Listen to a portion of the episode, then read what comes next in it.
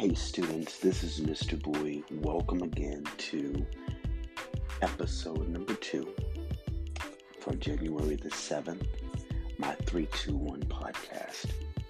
Wanted just to come to you real quick and just kind of give you an overview of what we talked about on today.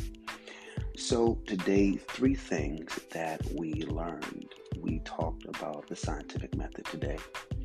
We also talked about that we use certain pieces of equipment in the lab, including things like the Erlenmeyer flask, uh, the thermometer. We talked about beakers, test tubes. We did all those things today. And we also talked about measurement today. So, today, by the end of class, you should know how scientists conduct investigations. How do they use equipment to do those investigations? and how we measure things in investigations.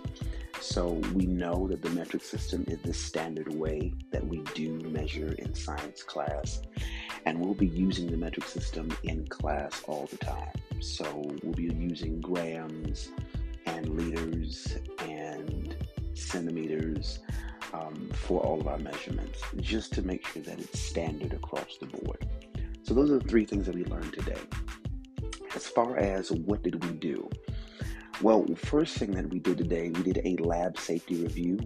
This was like a little mini quiz that you had to use your notes to help you from the lab safety contract. Hopefully, you read that and hopefully, you did okay on that quiz.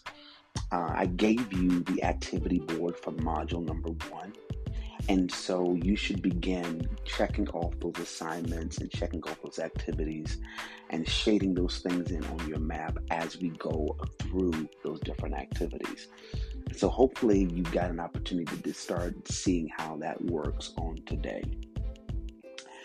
We also did, uh, you got your first assignment as far as the lab safety is concerned. So today you got a chance to do some things. You got a chance to make some options. You had some decisions you had to make. Um, whether you did the Ed puzzles, or maybe you did the comic strip or maybe you did the one pager. Totally was up to you which one you decided. So that's typically how things happen. We'll study a topic and then you'll have an assignment that you have to do. And you get an opportunity to choose how do you want to demonstrate what you've learned. And so that assignment, hopefully, you will be able to turn in to me by today if you did the Ed puzzles, uh, the one pager and the comic strip Monday at the latest. Okay, so hopefully you'll get all those things turned in and ready to go. Remember the late penalty. So if you don't turn it in when it's assigned, then you're going to run into issues with that. Okay, so just make sure that you have things turned in like they're supposed to be. And what can you do to get ready for class on Monday? Well, here we go. On Monday, we're going to be looking at data analysis. We're going to be taking what we learned about measurement and scientific method, and we're going to look at how do scientists, how do we make graphs? We're going to be looking at that. You'll be doing graphs a lot in biology. In fact, you'll be making graphs and reading graphs and analyzing graphs a lot in this class. And so we're going to spend Monday talking about how do you actually make those graphs? How do you use them? How do you read them? Um, what type of graphs do we want to use for what specific data that we have?